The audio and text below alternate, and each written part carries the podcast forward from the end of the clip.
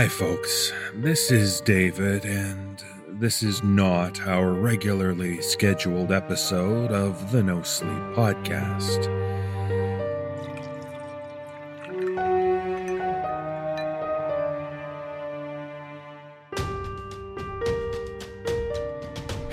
You see, producing the four and a half hours of stories for our Halloween shows really took it out of us. Our narrators, along with my musical collaborator Brandon, and myself, well, we were absolutely worn out putting those shows together. So much so that we just couldn't muster up the energy for our weekly release this weekend.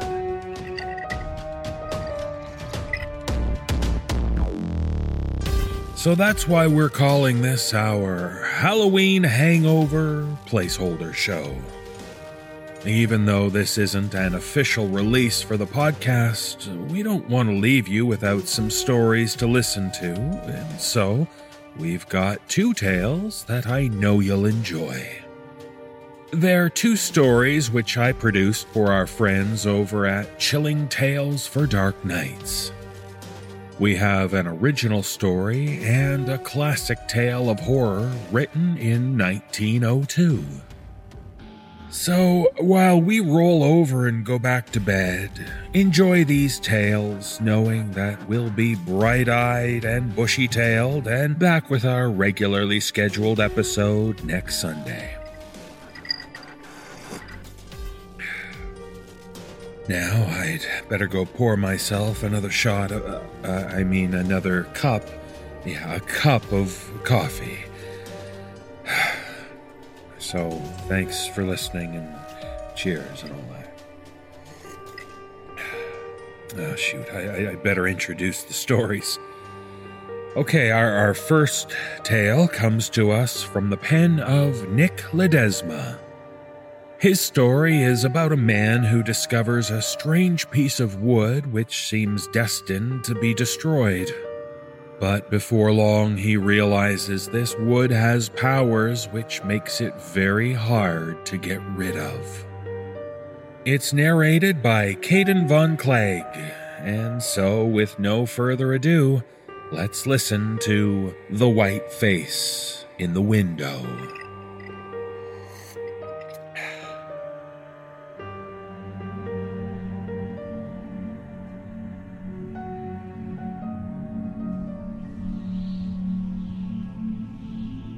White Face in the Window. Written by Nick Ledesma. Narrated by Caden Von Clegg. Last winter, I was walking through a park near my apartment when I came across five young boys attempting to smash an object with a hammer. Granted, Chicago children are probably more violent than most, but I'm not used to seeing such things in my particular neighborhood. I jogged over to them mostly out of curiosity, but also to make sure they weren't torturing some poor squirrel or a pigeon or something. If I had known the sort of thing I was about to come in contact with, I would have probably went home and bolted the door. One of the boys was clutching some sort of dark, wooden board covered with black paint and holding it at arm's length with his face turned away and his eyes closed.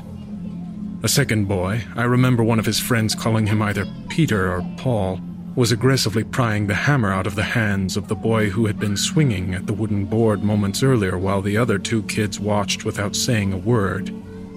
In spite of all the hammering and arguing, the surface of the board looked perfectly smooth and intact from the angle I was approaching. I put on my toughest adult voice and got the kids to quit yelling and fighting over the hammer just long enough to ask them what in the hell they were trying to do.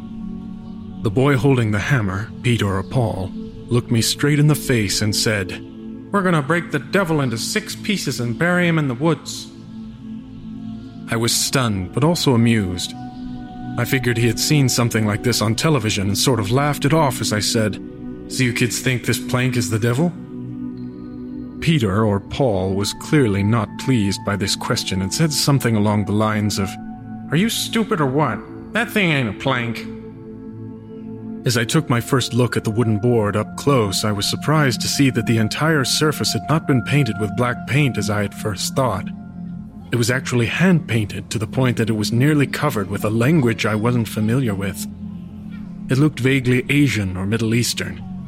It was entirely alien to me, aside from the upper left and right corners, which displayed very detailed paintings of the sun and moon. In the center of both the sun and moon were unnerving faces with blank expressions. As I thought about this last detail, it became clear to me that this board was some sort of antique handmade Ouija. Peter, or Paul, explained to me that his grandfather owned an antique store and was on his deathbed. He had requested that the boy's mother take this board from his store safe and break it into six pieces and dispose of it immediately, burying each piece in the woods not less than a mile apart from each other. He would not say why this had to be done, but continuously referred to the board as that wooden devil. When the boy's mother had refused, thinking it ludicrous, as any rational person would, the grandfather had enlisted the boy and his friends, given them the store key, and told them the safe combination. I remember the kid telling me he was disappointed. He had always thought the safe held his grandfather's stash of ancient pirate treasure. Upon grabbing the wooden board from the safe, however, the boys had run into two problems. Firstly, the board was hard as stone, and the best way to break the thing was turning into a point of argument now that the hammer had failed. The second issue was that woods in Chicago are scarce, and woods large enough for burying things miles apart from each other are even scarcer.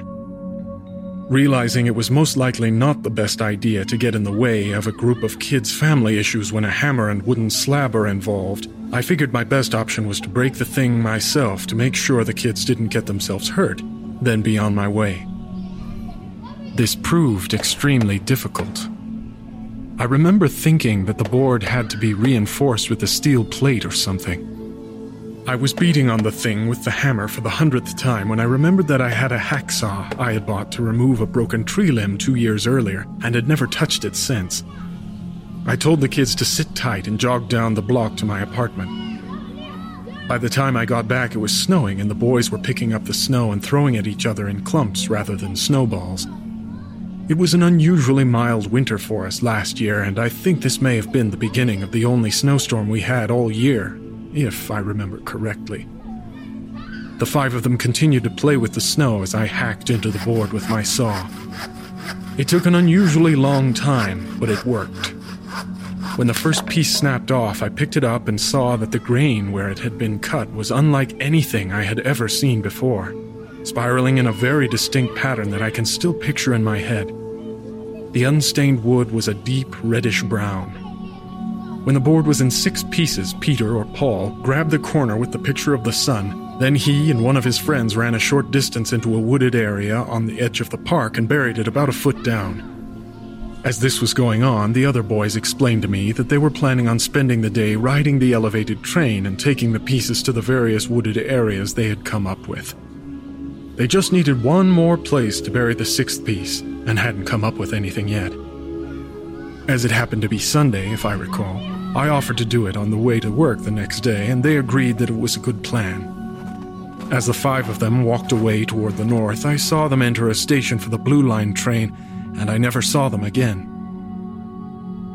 Later that night, as the snowstorm started to get really bad, I remember thinking that I hoped I hadn't made a mistake by letting them go off on their own but a strange adult hanging around with five neighborhood kids tends to give people the wrong idea, regardless of whether he's looking out for their safety. I hoped they had gotten their task finished before the storm had really hit. The white face in the window. Ouija piece. The corner of the board I had wound up with was the corner with the painting of the moon with the blank expression. I had really planned to bury it, I swear I did, but we all wound up snowed in the following morning, and it ended up in the drawer of an end table. I don't know if you've ever been snowed in during a Chicago winter, but when this happens, they tend to send out these huge, monolithic snow plows that push all of the snow into the mountains on top of all the parked cars, none of which will be capable of moving an inch for at least two days. The day was rather uneventful, but as nightfall approached, I was taken by the eerie notion that someone was watching me through my living room window. I kept glancing toward it, expecting to see someone peering in at me, despite the fact that I live on the third floor and my living room window faces the street. After a while, I shook off the notion, and I believe I went to sleep around 11. Around 1 a.m., I was awoken by what sounded like a mechanical device humming loudly and assumed it to be my heater, possibly being overworked due to the snowstorm. I stood up and put my ear next to the vent, but the sound wasn't coming from there. I walked into the living room to check the settings on my thermostat, and immediately every hair on my body stood at full attention. The sound was coming from the direction of my living room window, and as I turned to look, I caught the ghastly image of a solid white face with a wide mouth and dark eye sockets on the other side of the glass. I quickly turned on a light, and the face disappeared. The mechanical droning noise seemed to recede. The white face in the window. Noise. Had it all been my imagination, I wondered? When I was younger, I once had an episode of sleep paralysis where I witnessed a tree devouring my neighbor's dog through a bedroom window. But when I came out of it, the tree was back to normal and the dog was perfectly fine. Had this been something similar? Nevertheless, I hardly slept the rest of the night. I kept thinking I was hearing that deep, mechanical drone somewhere in the distance. By the next night, I had regained my wits and fell asleep in my bed sometime around midnight. I awoke once again, terrified to the sound of the same mechanical drone as the previous night, but this time much louder. As I sat up in bed, I saw the ghastly white face with sunken eyes on the other side of the window near the foot of my bed, no more than three feet from where I lay sleeping. It had no neck, arms, torso, nothing. It seemed to just float there above the streetlights below, emanating that horrible humming sound. I instinctively grabbed the drapes and pulled them closed, but the sound continued. Remembering what had happened the night before, I ran to the lights and flipped the switch. The noise slowly faded, but I was too afraid to open the drapes for the rest of the night. The next morning, I was still unable to get to work due to my car being frozen beneath a seven foot pile of ice, but I absolutely had to get out of that apartment. I thought that if the face was going to come back, that I would have to be ready for it. Somehow. I went to a sporting goods store in the neighborhood and purchased a box of ammo for the 22 range pistol I hadn't used in years. It wasn't much, but it was better than nothing. I also bought some caffeine tablets and a bag of coffee. Before nightfall, I set up camp in my living room with the pistol and a coffee pot, took one of the caffeine tablets, and rigged up a portable audio recorder that I sometimes use for work. I don't own a camera, and my cell phone's video function has not been working for months, so the best I could do was attempt to snap some photos in the dark with the cell if the face appeared again. It showed itself around 3 in the morning. I was beginning to crash from all of the caffeine when I began to hear the droning sound approaching from the distance. I readied my gun in one hand and my cell phone in the other, but the face didn't appear at the window. I began to wonder if perhaps the face was outside my bedroom window, and as I snuck through the dark toward the door, the sound seemed to get louder. However, as I entered the room, the door slammed and locked behind me, and I heard glass shattering in the living room. Suddenly, the apartment was filled with the noises of things being smashed, thrown, and torn to pieces. The droning noise was deafeningly loud, and I covered one ear and turned my head away as I clawed at the doorknob with my other hand, but it simply would not open. It was as if the lock had been welded shut. After about 30 seconds of this, I raised my foot and smashed the door open with two kicks. Immediately, the crashing in the living room stopped, but the room itself had been completely torn to pieces and as I looked up above the debris at the shattered window, I saw the face one last time staring at me from the other side of my demolished Venetian blinds.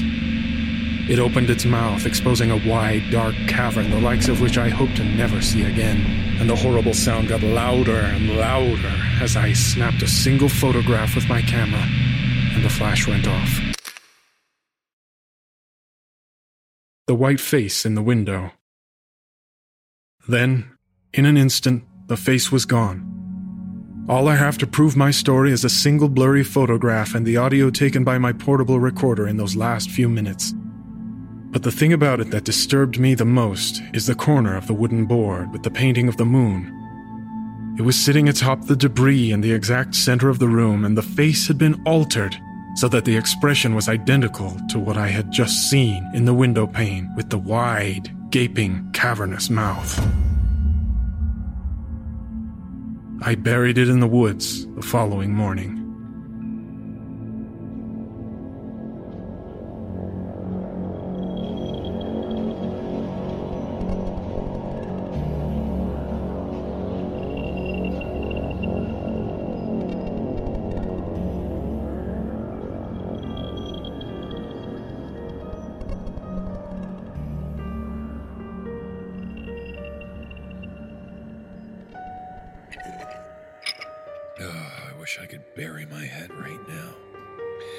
Ah, well, yes.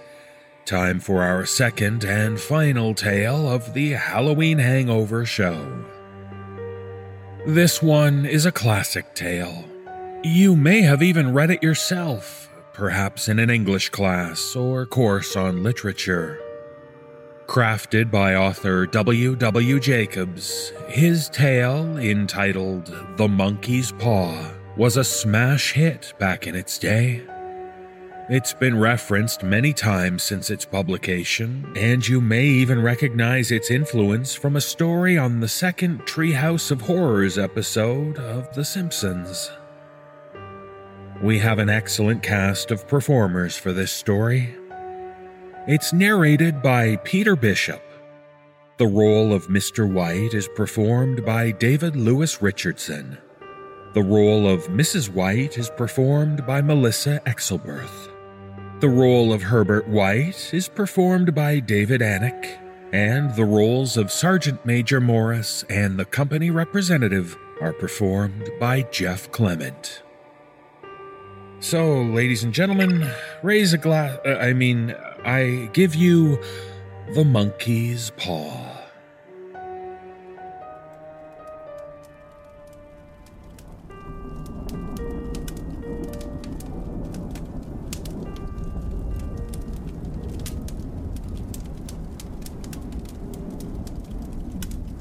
The Monkey's Paw by W. W. Jacobs. Narrated by Peter Bishop. 1. Without, the night was cold and wet, but in the small parlour of Laburnum Villa, the blinds were drawn and the fire burned brightly.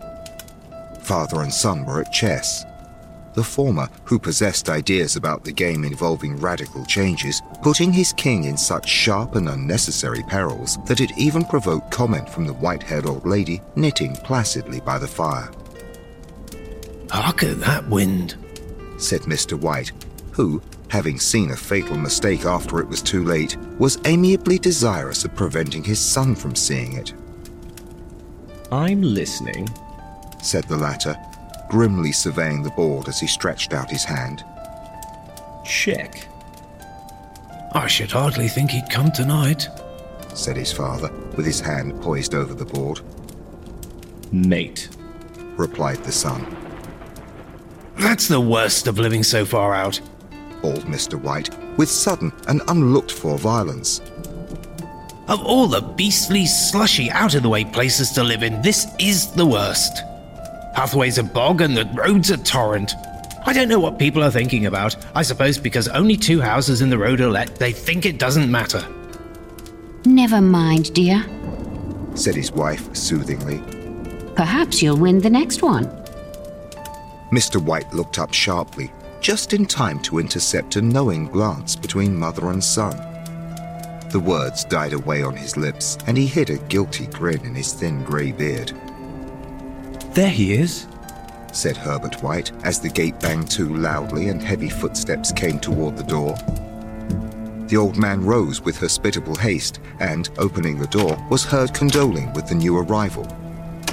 The new arrival also condoled with himself, so that Mrs. White said, Tut tut, and coughed gently as her husband entered the room, followed by a tall, burly man, beady of eye and rubicund of visage.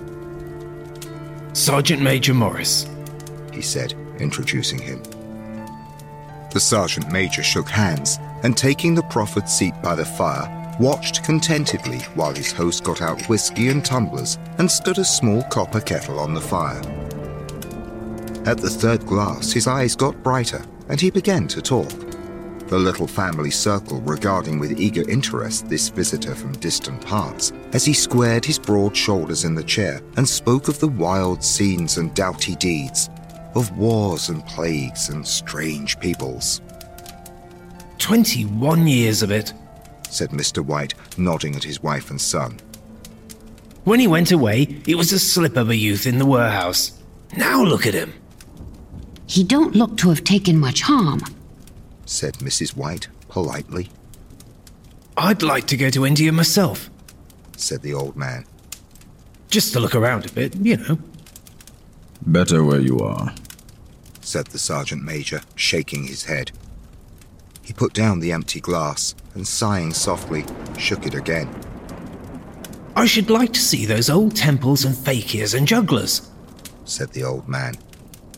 What was that you started telling me the other day about a monkey's paw or something, Morris? Nothing. said the soldier hastily. Leastways, nothing worth hearing. Monkey's paw? said Mrs. White, curiously. Well, it's just a bit of what you might call magic, perhaps. said the sergeant major offhandedly. His three listeners leaned forward eagerly. The visitor absent mindedly put his empty glass to his lips and then set it down again. His host filled it for him, To look at it, said the sergeant major, fumbling in his pocket. it's just an ordinary little paw dried to a mummy. He took something out of his pocket and proffered it. Mrs. White drew back with a grimace, but her son, taking it, examined it curiously. And what is there special about it? inquired Mr. White as he took it from his son, and having examined it, placed it upon the table. It had a spell put on it by an old fakir, said the sergeant major. a very holy man. He wanted to show that fate ruled people's lives and that those who interfered with it did so to their sorrow. He put a spell on it so that three separate men could each have three wishes from it. His manner was so impressive that his hearers were conscious that their light laughter jarred somewhat, Well, why don't you have three, sir? said Herbert White cleverly. The soldier regarded him in the way that middle age is wont to regard presumptuous youth. I have. he said quietly, and his blotchy face whitened. And did you really have the three wishes granted? asked Mrs. White, I did. said the sergeant major, and his glass tapped against his strong teeth. And has anybody else wished? Persisted the old lady, The first man had his three wishes, yes? was the reply. I don't know what the first two were, but the third was for death.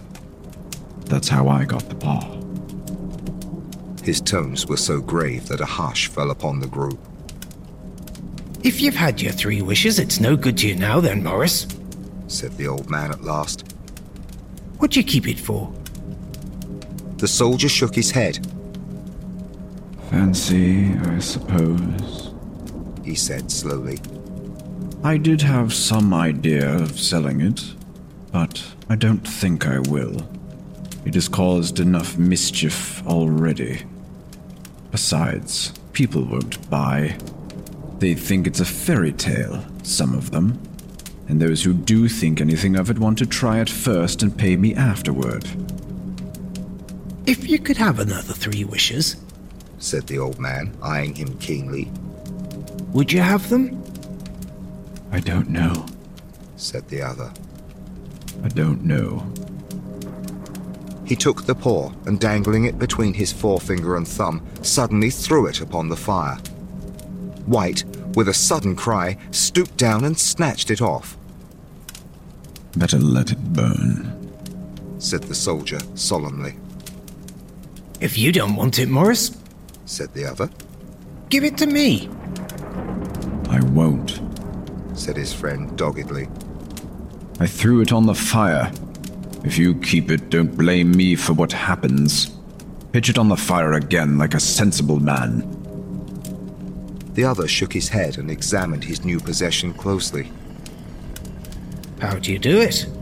He inquired. Hold it up in your right hand and wish aloud, said the sergeant major. But I warn you of the consequences. Sounds like the Arabian Nights, said Mrs. White as she rose and began to set the supper. Don't you think you might wish for four pairs of hands for me? Her husband drew the talisman from pocket, and then all three burst into laughter as the sergeant major, with a look of alarm on his face, caught him by the arm. If you must wish, he said gruffly, wish for something sensible. Mr. White dropped it back in his pocket and, placing chairs, motioned his friend to the table. In the business of supper, the talisman was partly forgotten, and afterward the three sat listening in an enthralled fashion to a second installment of the soldier's adventures in India.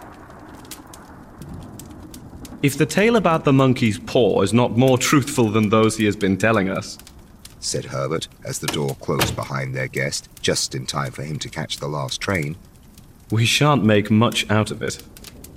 Did you give him anything for it, father? Inquired Mrs. White, regarding her husband closely. A trifle, he said, colouring slightly. He didn't want it, but I made him take it. And he pressed me again to throw it away. Likely, said Herbert with pretend horror. Why, we're going to be rich and famous and happy. Wish to be an emperor father to begin with. Then you can't be henpecked. He darted round the table, pursued by the maligned Mrs. White, armed with an antimacassar. Mr. White took the paw from his pocket and eyed it dubiously. I don't know what to wish for, and that's a fact, he said slowly. It seems to me I've got all I want. If you only cleared that house, you'd be quite happy, wouldn't you? said Herbert, with his hand on his shoulder. Well, wish for two hundred pounds then. That'll just do it. His father, smiling shamefacedly at his own credulity, held up the talisman, and his son, with a solemn face somewhat marred by a wink at his mother, sat down at the piano and struck a few impressive chords. I wish for two hundred pounds, said the old man distinctly. A fine crash from the piano greeted the words, interrupted by a shuddering cry from the old man. His wife and son ran toward him. It moved, he cried, with a glance of disgust at the object as it lay on the floor. As I wished, it twisted in my hand like a snake. Well, I don't see the money, said his son as he picked it up and placed it on the table. And I bet I never shall. It must have been your fancy, father, said his wife, regarding him anxiously. He shook his head. Never mind, though, there's no harm done. It gave me a shock all the same. They sat down by the fire again while the two men finished their pipes. Outside, the wind was higher than ever, and the old man started nervously at the sound of a door banging upstairs. A silence unusual and depressing settled upon all three, which lasted until the old couple rose to retire for the night. I expect you'll find the cash tied up in a big bag in the middle of your bed, said Herbert as he bade them good night. And something horrible squatting up on top of the wardrobe, watching you as you pocket your ill gotten gains. He sat alone in the darkness, gazing at the dying fire and seeing faces in it. The last face was so horrible and so simian that he gazed at it in amazement. It got so vivid that, with a little uneasy laugh, he felt on the table for a glass containing a little water to throw over it. His hand grasped the monkey's paw, and with a little shiver, he wiped his hand on his coat and went up to bed. too. In the brightness of the wintry sun next morning as it streamed over the breakfast table, he laughed at his fears. There was an air of prosaic wholesomeness about the room which it had lacked on the previous night, and the dirty, shriveled little paw was pitched on the sideboard with a carelessness which betokened no great belief in its virtues. I suppose all old soldiers are the same, said Mrs. White. The idea of our listening to such nonsense. How could wishes be granted in these days? And if they could, how could two hundred pounds hurt you, father? Might drop on his head from the sky? said a frivolous Herbert. Morris said that things happen so naturally, said his father, that you might, if you so wished, attribute it to coincidence. Well, don't break into the money before I come back, said Herbert as he rose from the table. I'm afraid it'll turn you into a mean, avaricious man, and we shall have to disown you. His mother laughed, and following him to the door, watched him down the road, and returning to the breakfast table, was very happy at the expense of her husband's credulity. All of which did not prevent her from scurrying to the door at the postman's knock, nor prevent her from referring somewhat shortly to retired sergeant majors of bibulous habits when she found that the post had brought a tailor's bill.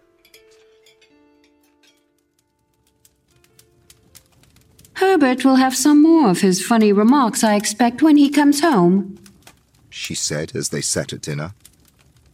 I dare say, said Mr. White, pouring himself out some beer. But for all that, the thing moved in my hand, that I'll swear to. You thought it did, said the old lady soothingly. I say it did, replied the other. There was no thought about it. It had just What's the matter? His wife made no reply. She was watching the mysterious movements of a man outside who, peering in an undecided fashion at the house, appeared to be trying to make up his mind to enter. In mental connection with the £200, she noticed that the stranger was well dressed and wore a silk hat of glossy newness. Three times he paused at the gate and then walked on again. A fourth time, he stood with his hand upon it and then, with a sudden resolution, flung it open and walked up the path. Mrs. White, at the same moment, placed her hands behind her and, hurriedly unfastening the strings of her apron, put that useful article of apparel beneath the cushion of her chair. She brought the stranger, who seemed ill at ease, into the room. He gazed at her furtively and listened in a preoccupied fashion as the old lady apologized for the appearance of the room and her husband's coat, a garment which he usually reserved for the garden. She then waited as patiently as her sex would permit for him to broach his business, but he was at first strangely silent. I was asked to call, he said at last, and stooped and picked a piece of cotton from his trousers. I come from Maw and Meggins. The old lady started. Is anything the matter? She asked breathlessly. Has anything happened to Herbert? What is it? What is it? Her husband interposed. Hello, Mother, he said hastily. Sit down and don't jump to conclusions. You've not brought bad news, I'm sure, sir. And he eyed the other wistfully. I'm sorry, began the visitor. Is he hurt? demanded the mother wildly. The visitor bowed in assent. Badly hurt, he said quietly. But he is not in any pain. Oh, thank God, said the old woman, clasping her hands. Thank God for that thing. She broke off suddenly as the sinister meaning of the assurance dawned upon her, and she saw the awful confirmation of her fears in the other's averted face. She caught her breath, and turning to her slower witted husband, laid her trembling old hand upon his. There was a long silence. You was caught in the machinery, said the visitor at length in a low voice. Caught in the machinery, repeated Mr. White in a dazed fashion. Yes. He sat staring blankly out at the window and taking his wife's hand between his own, pressed it as he had been wont to do in their old courting days nearly 40 years before. You was the only one left to us. He said, turning gently to the visitor. It is hard. The other coughed and, rising, walked slowly to the window. The firm wished me to convey their sincere sympathy with you in your great loss. He said without looking round. I beg that you will understand that I am only their servant and merely obeying orders. There was no reply. The old woman's face was white, her eyes staring, and her breath inaudible. On the husband's face was a look such as his friend the sergeant might have carried into his first action. I was to say that Maw and Meggins disclaim all responsibility, continued the other. They admit no liability at all, but in consideration of your son's services, they wish to present you with a certain sum as compensation. Mr. White dropped his wife's hand and, rising to his feet, gazed with a look of horror at his visitor. His dry lips shaped the words. How much? Two hundred pounds, was the answer. Unconscious of his wife's shriek, the old man smiled faintly, put out his hands like a sightless man, and dropped, a senseless heap, to the floor.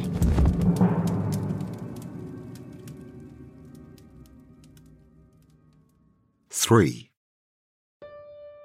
In the huge new cemetery, some two miles distant, the old people buried their dead and came back to a house steeped in shadow and silence. It was all over so quickly that at first they could hardly realize it and remained in a state of expectation as though of something else to happen. Something else which was to lighten this load too heavy for old hearts to bear. But the days passed and expectations gave place to resignation. The hopeless resignation of the old, sometimes miscalled apathy. Sometimes they hardly exchanged a word, for now they had nothing to talk about, and their days were long to weariness. It was about a week after that the old man, waking suddenly in the night, stretched out his hand and found himself alone. The room was in darkness, and the sound of subdued weeping came from the window. He raised himself in bed and listened. Come back, he said tenderly. You will be cold. It is colder for my son, said the old woman, and wept afresh. The sound of her sobs died away on his ears. The bed was warm, and his eyes heavy with sleep. He dozed fitfully and then slept until a sudden wild cry from his wife awoke him with a start. The paw! She cried wildly. The monkey's paw! He started up in alarm. Where, where is it? What's the matter? She came stumbling across the room toward him. I want it, she said quietly. You've not destroyed it. It's in the parlour, on the bracket, he replied, marvelling. Why? She cried and laughed together, and bending over, kissed his cheek. I only just thought of it, she said hysterically. Why didn't I think of it before? Why didn't you think of it? Think of what? he questioned. The other two wishes, she replied rapidly. We've only had one. Was that not enough? He demanded fiercely. No! She cried triumphantly. We'll have one more. Go down and get it quickly and wish our boy alive again. The man sat up in bed and flung the bedclothes from his quaking limbs. Good God, you are mad! He cried, aghast. Get it! She panted. Get it quickly and wish. Oh, my boy, my boy! Her husband struck a match and lit the candle. Get back to bed, he said unsteadily. You don't know what you're saying. We had the first wish granted. said the old woman feverishly. Why not the second? A coincidence. stammered the old man. Go and get it and wish. cried his wife, quivering with excitement. The old man turned and regarded her, and his voice shook. He has been dead ten days, and besides, he. I would not tell you else, but I could only recognize him by his clothing. If he was too terrible for you to see then, how now? Bring him back. cried the old woman, and dragged him toward the door. Think I fear the child I have nursed? He went down in the darkness and felt his way to the parlor, and then to the mantelpiece. The talisman was in its place, and a horrible fear that the unspoken wish might bring his mutilated son before him ere he could escape from the room seized upon him, and he caught his breath as he found that he had lost the direction of the door. His brow cold with sweat, he felt his way round the table and groping along the wall until he found himself in a small passage with the unwholesome thing in his hand. Even his wife's face seemed changed as he entered the room. It was white and expectant, and to his fears seemed to have an unnatural look upon it. He was afraid of her. Wish! She cried in a strong voice. It is foolish and wicked. He faltered, Wish! repeated his wife. He raised his hand. I wish my son alive again. The talisman fell to the floor, and he regarded it fearfully. Then he sank trembling into a chair as the old woman, with burning eyes, walked to the window and raised the blind. He sat until he was chilled with the cold, glancing occasionally at the figure of the old woman peering through the window. The candle end, which had burned below the rim of the china candlestick, was throwing pulsating shadows on the ceiling and walls until, with a flicker larger than the rest, it expired. The old man, with an unspeakable sense of relief at the failure of the talisman, crept back to his bed, and a minute or two afterward the old woman came silently and apathetically beside him. Neither spoke, but lay silently listening to the ticking of the clock. A stair creaked, and a squeaky mouse scurried noisily through the wall. The darkness was oppressive, and after lying for some time screwing up his courage, he took the box of matches and, striking one, went downstairs for a candle. At the foot of the stairs, the match went out, and he paused to strike another. And at the same moment, a knock, so quiet and stealthy as to be scarcely audible, sounded on the front door. The matches fell from his hand and spilled in the passage. He stood motionless, his breath suspended until the knock was repeated. Then he turned and fled swiftly back to his room and closed the door behind him. A third knock sounded through the house. What's that? cried the old woman, starting up. A rat. Said the old man in shaking tones. A rat. It passed me on the stairs. His wife sat up in bed listening. A loud knock resounded through the house. It's Herbert! It's Herbert! She ran to the door, but her husband was before her and, catching her by her arm, held her tightly. What are you going to do? He whispered hoarsely. It's my boy! It's Herbert! She cried, struggling mechanically. I forgot it was two miles away. What are you holding me for? Let go, I must open the door! For God's sake, don't let it in! cried the old man, trembling. You're afraid of your own son! She cried, struggling. Let me go! I'm coming, Herbert, I'm coming! There was another knock, and another. The old woman, with a sudden wrench, broke free and ran from the room. Her husband followed to the landing and called after her appealingly as she hurried downstairs. He heard the chain rattle back and the bottom bolt drawn slowly and stiffly from the socket. Then the old woman's voice, strained and panting. The bolt! She cried loudly, Come down, I can't reach it! but her husband was on his hands and knees groping wildly on the floor in search of the paw. If he could only find it before the thing outside got in. A perfect fusillade of knocks reverberated through the house, and he heard the scraping of a chair as his wife put it down in the passage against the door. He heard the creaking of the bolt as it came slowly back, and at the same moment, he found the monkey's paw and frantically breathed his third and last wish. The knocking ceased suddenly, although the echoes of it were still in the house. He heard the chair drawn back and the door opened. A cold wind rushed up the staircase, and a long, loud wail of disappointment and misery from his wife gave him the courage to run down to her side and then to the gate beyond. The street lamp flickering opposite shone on a quiet and deserted road.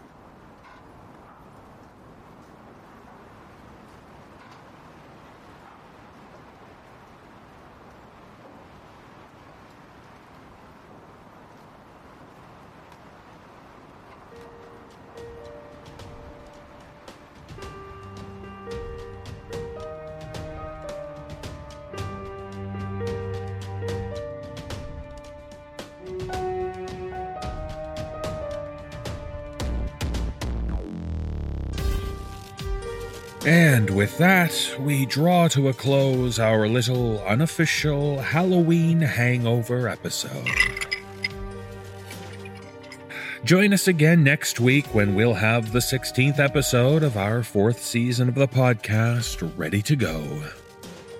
Make sure you go to the no sleep podcast.com to learn more about the show and, uh, yeah, oh, another place. And, uh, yeah, blah, blah. Have a good night.